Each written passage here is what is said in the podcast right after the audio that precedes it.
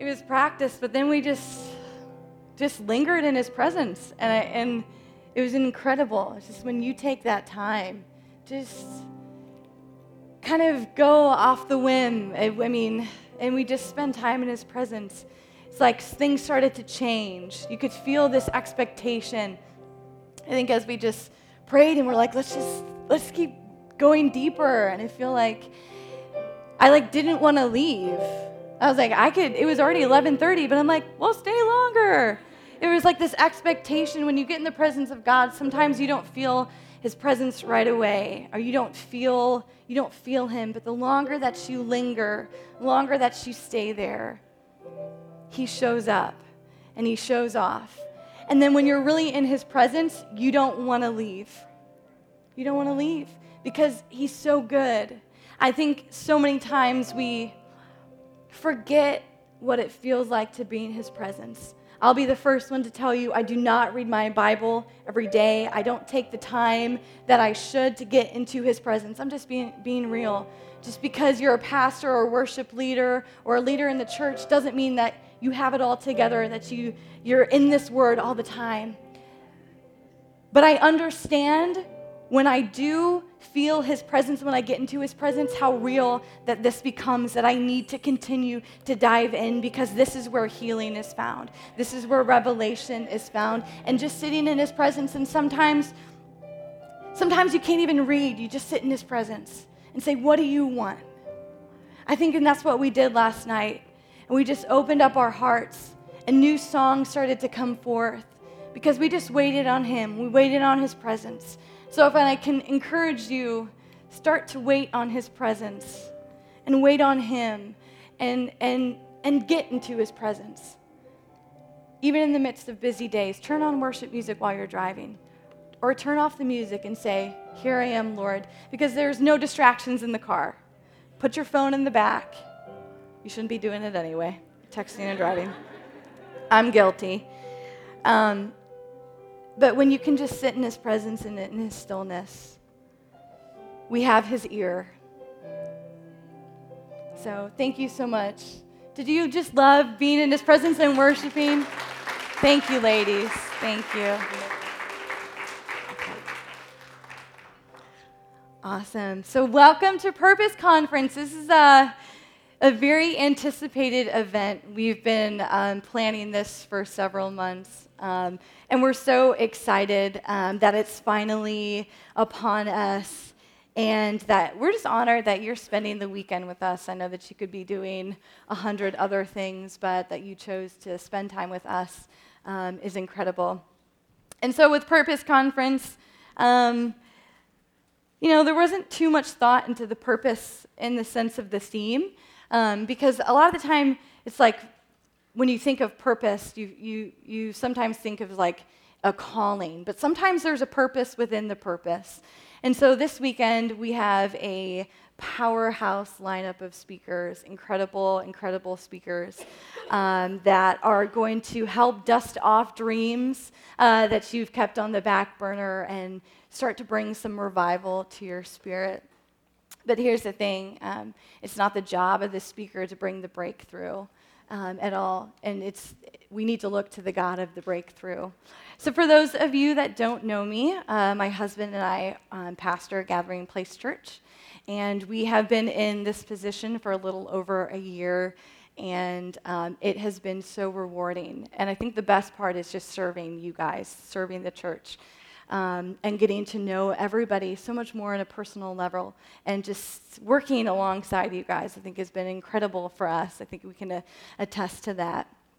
Um, so yes, it's been super rewarding. So Lady Life, so many of you are wearing the t-shirts, and our mission statement is created to conquer. And that verse comes from Romans eight. Um, thirty-seven, which says that, knowing all these things, we are more than conquerors through him who loves us. So that's really our mission statement. Lady Life is all about understanding who you were created to be. And God really showed me, um, you know, the heartbeat of, of us getting to know our purpose is that we first have to know God. That's the very first thing. It says, seek first his kingdom. So we have to know God first, and then we can ask him. Once we know him, we can say, what was I called to do? And then once we, once he tells us, whether that's to be a doctor or to be a mom or to work in the ministry somewhere or um, whatever that looks like, being a teacher is an incredible job.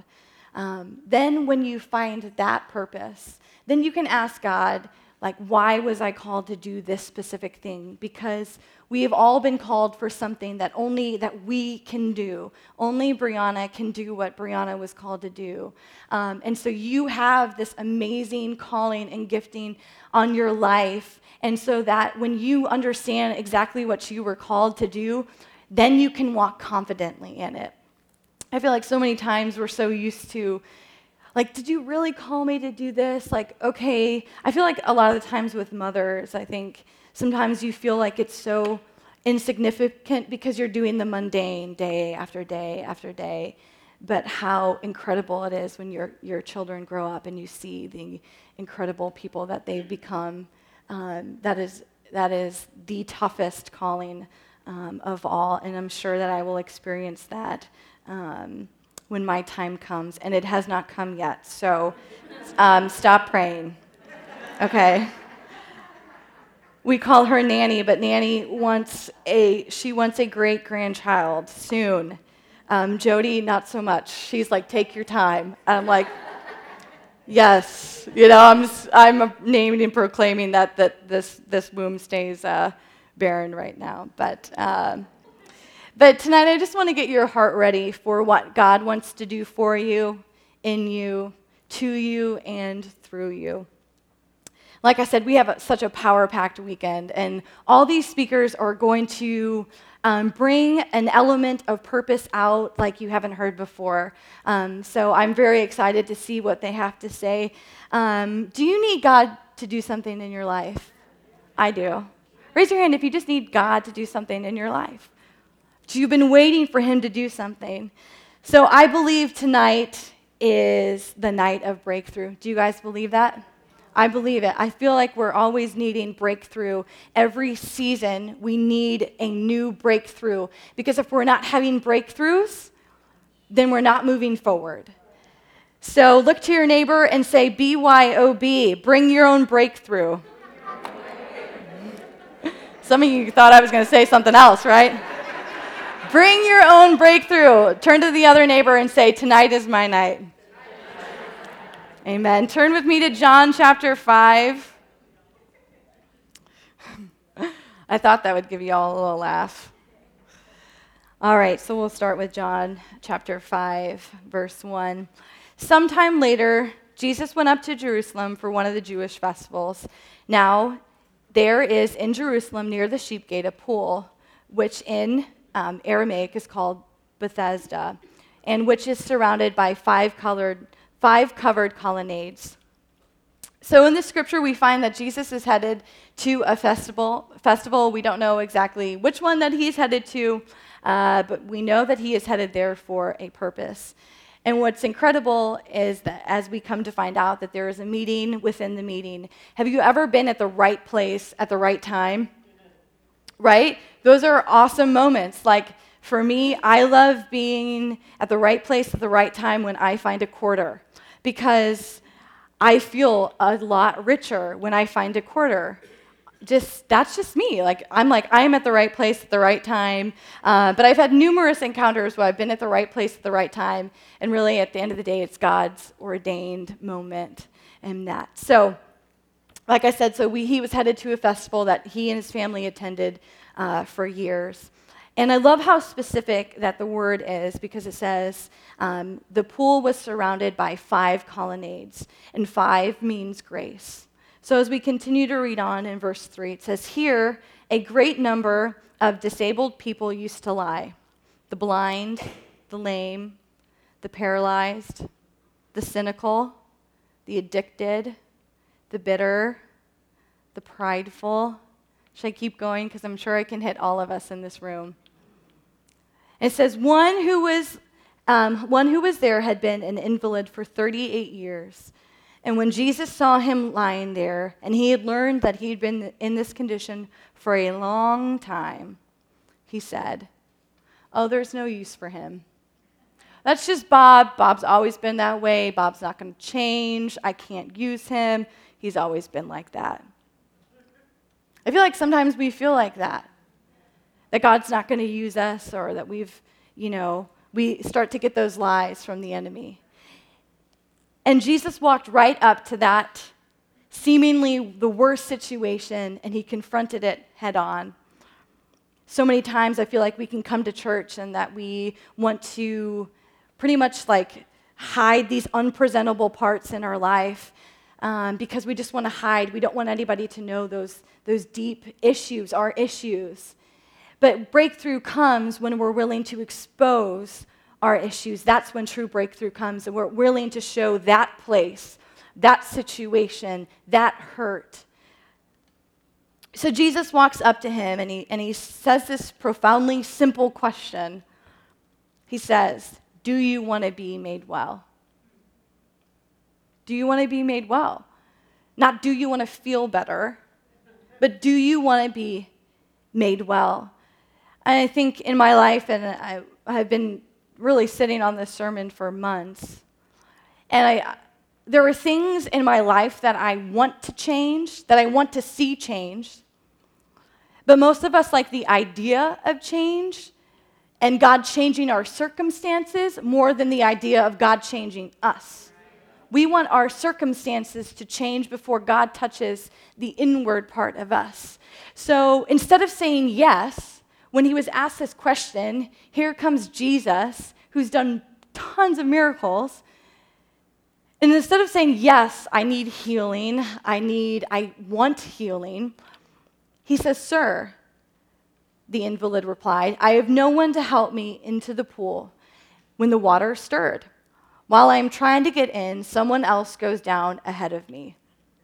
And you know what? I actually think that it sound, sounded like, it was like very whiny. Like, I don't have anybody. Like, I don't have anybody to help me. And like batting his eyes, you know, and I trying to get into the pool, but nobody will help me. And kind of throwing this little pity party for himself. Like, what, try, you're trying to convince Jesus to like, what, put you in the pool? Or I think that this had worked for him for so long um, that he began to believe this believe this, that he really didn't have anybody. And so he turned to pity and tried to pity, like get all this pity from people. And it seemed to work because he had lived for thirty-eight years, so I would assume it worked somehow.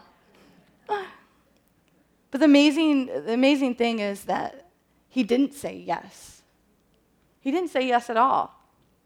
He just came up with excuses of why his breakthrough wasn't happening. He started to blame other people for his problems. It's not my fault that I'm not healed. It's because they're not helping me. It's because they're not helping me get into the pool. Well, if I had somebody, then I wouldn't be in this predicament. If I had somebody to help me into the pool. And here's the thing, that this is the number one uh, problem. This is the number one excuse in today's society, is blaming other people for our circumstances, for our life, for the situations. We blame other people. And no one can hinder um, the destiny that God has on your life but you. You're the only one that stands in the way of people, uh, of, of, of getting to that destiny. And so you would think if somebody came up to you, if this was me, and somebody came up to me and asked, that if I wanted healing, because I have things in my life that I need God to heal me in, and I wish that God would come down and ask me that question face to face, and my first response would be, yes, I want healing. But I also know that I am this man at the pool of Bethesda, and that I am comfortable in not changing. I'm comfortable with my fears. I'm comfortable with um, things that I, I do in my life. Um, and so when I thought about that, I said, I'm, when I heard that, I, that I am standing in my own way. Nobody's, nobody's standing in my, in my way but me. And so, and as I continue to think about why he didn't say yes, it's just like, if somebody, if you didn't have a car, and somebody came and handed you the keys and said, here's a car, and you didn't have a car, what would you say? Yes, thank you. I'm so thankful that I now have a car. Like, I can get to work. My, you know, it's a struggle, right? Mm-hmm. And so if somebody offered you a car, you'd say yes, okay? But here's the thing. It's just like this man. It's not. It's like if you said, well, like, I have a friend that can pick me up every once in a while, but sometimes they can't, and like, ah, I just, I don't know, and then I have to walk, and I just, I don't know. It's, it's the same situation. And and the answer, the incredible thing was the answer was right in front of him. He just couldn't see it. The water came to him, and he didn't grasp the concept. And we do this too. We do this so many times. We, we believe that God can heal our marriage, but he just isn't going to do it to our marriage. I believe that God can change people's lives, but, you know, I think my past is a little bit too tethered, so I don't know if he can really change mine. Or I believe in tithing, um, but it just doesn't work for me. Here's the thing. With all those things, you don't give God, you give God one chance. And you're expecting God to move. And, and I've done this in my life. I, I, do th- I do something for a little short period of time saying, all right, God, if, if, if I do what you want me to do, if I do this, then, you know, you'll move for me. And a lot of the time, God doesn't work like that. He doesn't work like that. And so I, I think I, I really wonder, he's been, he's been there for thirty-eight years, and I'm like, looking, when I'm reading this, I'm like, are you serious? Like, move, do something. I think Joyce Meyer said, if I had to move an inch a year, I would try to get there. I mean, wouldn't you try to move? But here's the thing, he was comfortable. He was, com- he was comfortable in his affliction. But I wonder if he would have tried to move, Um, what would have happened? What did he miss out on for thirty-eight years, staying in the same place? What purpose did he have on his life? Because he wasn't willing to change. I think that he became so discouraged, like I said, with me. I think when we do things for a short period of time, I bet he moved. I bet he tried to move, or he tried to get people to get him into the pool. But I think he became so discouraged that he just stopped trying. He was like, the way that I live, people are bringing me food and water. And I think his excuses just became a way of life. And I do that too. My excuses just become a way of life. And I think when Jesus asked him this question, it wasn't really like, do you want this physical healing? Is do you, do you want to be healed in your heart? He was asking him a simple question, but we know when Jesus asks a question, it's like an eight-part question. And he wanted it, and it, it was, yes, the outward change was important, but the inward change is way more important. I think he was asking him as well, are you willing to change your thinking? Because it all starts here. It starts here, but in your head, you got to start somewhere. And eventually, if you continue to do things over and over and over again, it does get to the heart and it becomes a way of life. And he had to change his mindset. He just wasn't willing to change his mindset. He was comfortable where he was. And in most modern translations, we we just skipped from verse three to verse five, and in most modern translations, they don't have verse four. Um, but it says in verse four, from time to time, an angel of the Lord would come down and stir up the waters. The first one into the pool after each sudden disturbance would be cured of whatever disease that they had. So kind of in this instance, it's who whoever is first wins. Whoever has the most titles or the most degrees or the best church attendance wins. And he went right, Jesus went right up to the man who didn't have anybody. He went right up to the man and said, "You first." Because he was never going to make it to the pool. But he went right up to him. And he was the water. And the man didn't even see what he had right in front of him. And so many times that we are waiting on God to come down when God is waiting for us to come up. And here's the next thing. So the first reason that sometimes we struggle with saying, yes, we want the healing, yes, we want the breakthrough, um, is because of our excuses. And the second reason is that we have to put a little bit of effort in. The reason that we don't say yes to breakthrough and to healing is because we're not willing to put in the effort. He was not willing to move an inch a year. He was not willing to let go of his excuses. He was not willing to let go of blaming other people. And in the presence of an unlimited God, we stay stuck. And we have the Holy Spirit inside of us, and, and we don't have to stay stuck, but we choose to stay stuck. So we have to stop making excuses, and we have to start putting in a little bit of effort, even though we don't see the end result. I'm, I'm speaking to myself, because I, I understand this. And I'm not there yet, but I have got to continue to put in the effort if I want to see the breakthrough. And here's the thing. Everything that this man said, he yes, he didn't have anybody, wah, you know, wah, wah, wah. All of this was true. Jesus wasn't asking. Jesus, when he walked up to him, he didn't say, so what, what got you here? He just said, do you want to be made well? He wasn't looking for the excuses.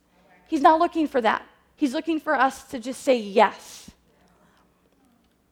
And so everything that this man said was true. Yes, his circumstances were not ideal. But what was he willing to get the breakthrough? What was he willing to do? And here's the thing. Your breakthrough begins when your excuses end. Yes. Yes. All right. Amen? Amen? Lacey, you can come back up. So here's the thing, is that Jesus stepped right over that man's excuses. And he, tonight, God is stepping over your excuses if you're willing to make a change and willing to see the breakthrough. And breakthrough doesn't begin when your circumstances change or when your marriage changes or, or when things, or you get more money or whatever that is. When you say, create in me a clean heart and a pure spirit, renew a right spirit. And tonight we need to say, set me free from me, because I'm, I'm holding myself back. And instead of looking at all of our circumstances and our situations and blaming other people, again, we have to ask God to do a work in us. Because I have a purpose. I have a calling. But am I willing to put in the effort? Am I willing to make those changes in my life? And I think this week, as I had been thinking about it and processing through it, I don't see the end result yet, but I know that I have the Holy Spirit inside me. I know that when I spend time in His presence, that the water comes to me. And God is waiting, like I said, for us to come up. We got to stop waiting on God to come down. Because I said, from time to time, so many people put so much of their hope in this water. They just spent their whole life waiting. He would have spent the rest of his life waiting. I don't want to wait. I got to start doing what I know to do. Sometimes we have to do that, even though it doesn't seem the most ideal.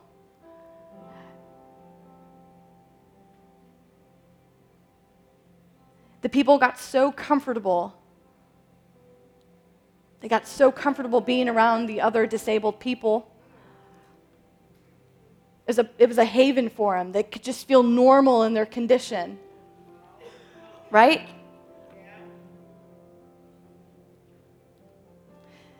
Robert Morris told um, this story that there was a pastor friend. And he... Uh, this man literally came up for prayer every week. He was in a wheelchair, and he would come up every week. And the pastor finally remembered this story and said, "Do you even want to be made well? Do you want to be made well?" And the man actually looked at him and said, "No." He said, "Because then I'll have to get a job." And here's the thing, the man wasn't in a wheelchair because he was disabled.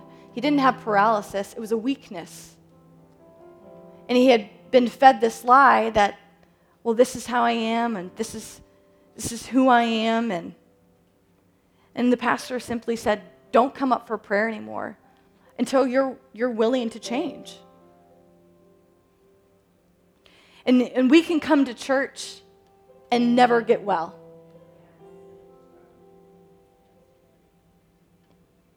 The breakthrough does start in us. And his affliction brought him so much attention, I don't think he was willing to give it up. And self-pity can be a sin. We can't wallow in that.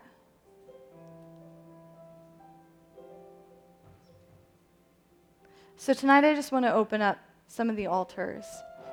And I really want day one of Purpose Conference just to be that you have an expectant heart and that you're willing to allow God to expose those places in your life that you don't want exposed. I have those areas.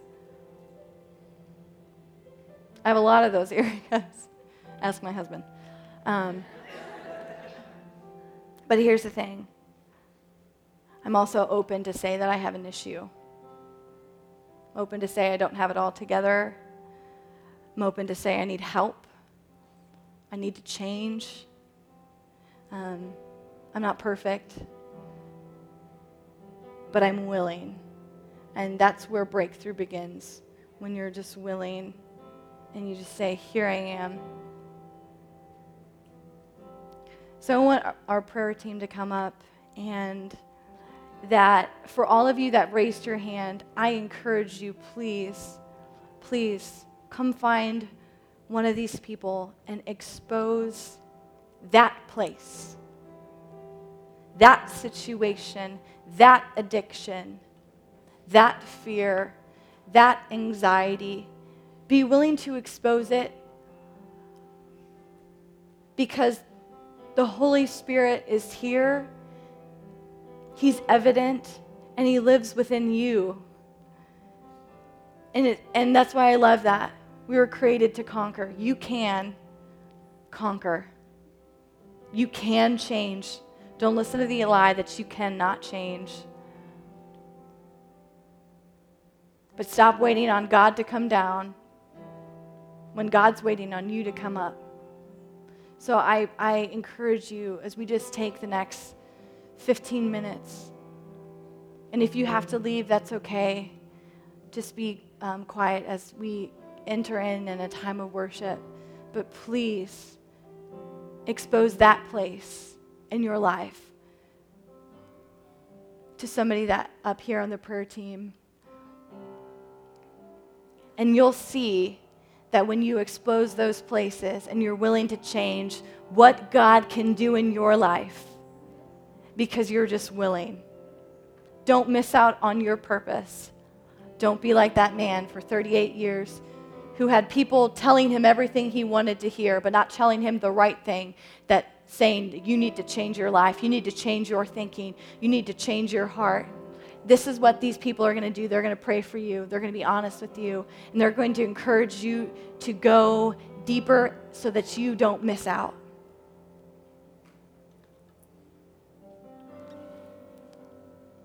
So, Lord, we love you. We thank you that you are the God of breakthrough. And help us break through to receive our breakthrough. Help us break through ourself and our pride and our selfishness and our fears. Help us break through us first, God, to receive our breakthrough, because you are the God of the breakthrough. But help us break through ourselves and our situations and our circumstances, because we have the unlimited God right in front of us, and we don't want to stay stuck any longer. We love you, Lord. We thank you that you have grace. That pool was full of grace. You have grace on us. And that you want to take us far beyond our dreams and our visions and everything that, that we thought. We want to go farther, God.